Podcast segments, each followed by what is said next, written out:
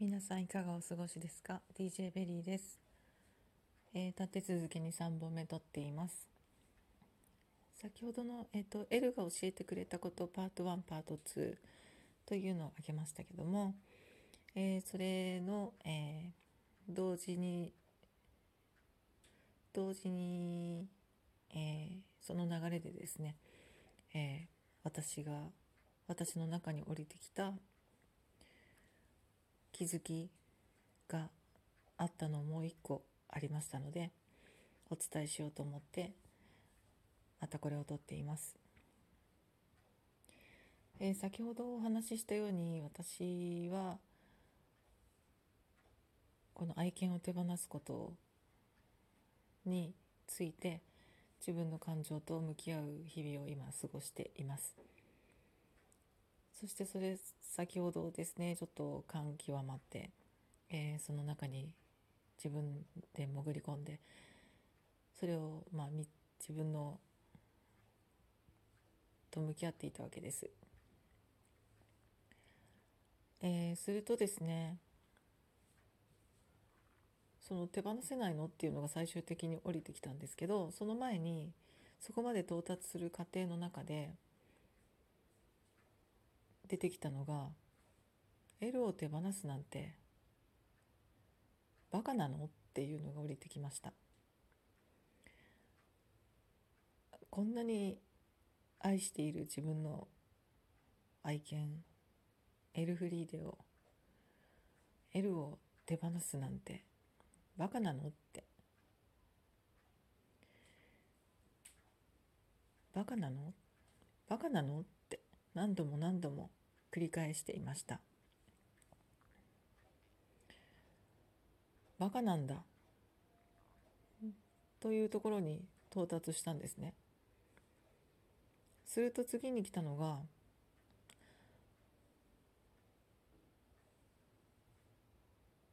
バカなら何でもできる。バカなんだから何でもできる。っていうのが降りてきました。それも何度か来ました。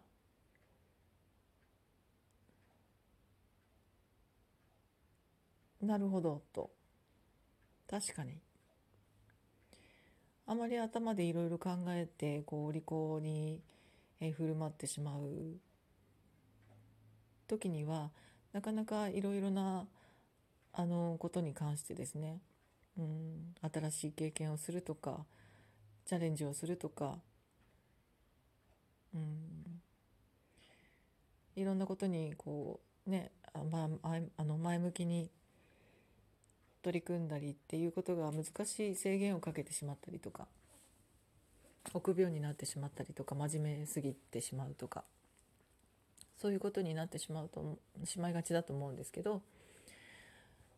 バカなら何でもできる。バカだから何でもできるっていうのがそのようにこう何度か繰り返しでニュアンスをちょっとずつ変えてきたんですね。なるほど。でななぜなるほどと思ったかというと,、えー、と私は今その、えー離婚をしたりいろんなものの手放しを経験したりで、えっと、会社員という、えー立場で働いていて自立自活自立した生活をしているんですけれども、まあ、それにはあの私なりの満足をしていて平和に楽しく過ごしています。でここまでは愛犬と一緒でしたので、えっと、そういった意味でも心のパートナーというか、えーそういったものだったり、えー支えにも本当になってもらって過ごしてきました。でただ、えーこれからどうするっていうテーマも私の中にはずっとやはりあってここまでがむしゃらにこうね苦しいところから、えー立ち上がってきたわけですので、えーこうまあバタついていたというか、えーどうしようかなという不安感だったりとかそういったもののが多い中で、え過ごしてきた気がします。ただ、うん、とそういったいろいろなスピリチュアル的な、えー考えとかあとはこう自分のまあいろいろなことを行動したりえー、経験したりしていく中でどんどんどんどんこう改善はされてきていて今は本当に平和に幸せに暮らしているんですけれどもただ、えっと、やはりこれで満足というわけではないですよね。えっと、会社員なのでやはりそのえっと生活も考えていかなければいけない。で会社勤めというのはやはりあの終わりというものがいつか来るわけですよね。でそういうことも考えていかなければいけないし、えー、考えるだけでなくそれに対して行動も起こしていかなければいけないですよね。うんとそれにはもちろん、えー、何か知らない新しいやったことがないことに、えー、チャレンジしていくとか道を開いていくといったことをこれからの私もしていく必要があるということじゃないですか。で会社でじゃあいつも決められたお仕事があることは本当にありがたいしそのおかげで今の生活もあるわけですけれどもじゃあその状態がずっと続くか、えー、続け、ね、られるのかとか例えば、まあ、いろんなことが起きる中で100%もうこれで一生安心このもうあの死ぬ日までこれをやってるだろうっていうことではないわけですよね。とするとうんと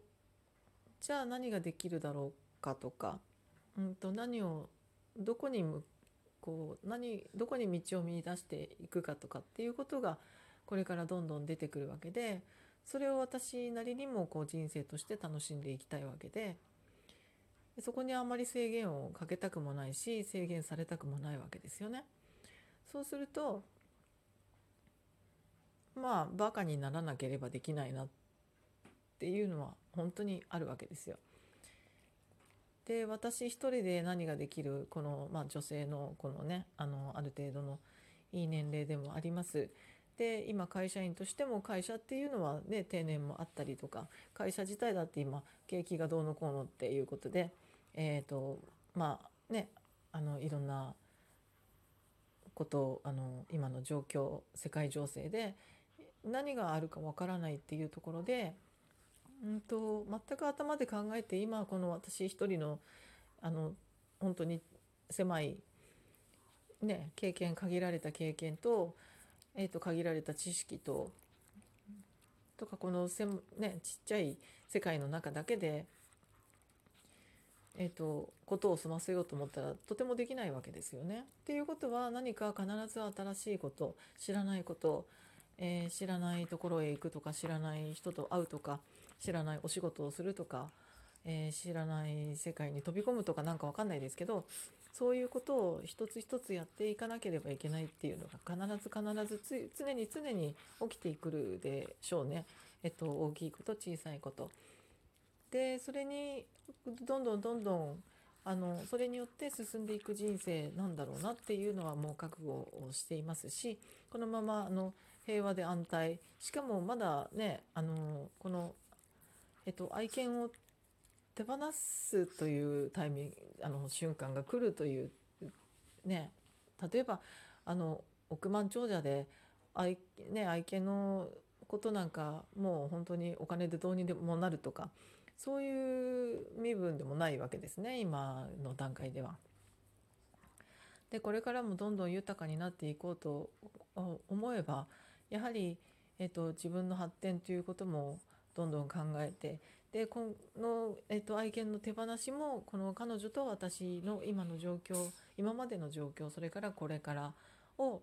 えっと、思えばこその手放しなんですねだからこそ決断したわけであって、えっと、それを無駄にするつもりはもう全然ない上での覚悟なんですね。でそうするとやはりバカにならなければバカである必要があるというかバカになるというよりはバカである必要があるあえてバカになる、えー、ことができるかどうかっていうのが問われているんだなと思いましたそれが言いたいんだろうねと 私のこのハイヤーでしょうか神様でしょうかちょっと分かりませんけれども、えっと、宇宙から来るメッセージが言いたかったことなんだろうなと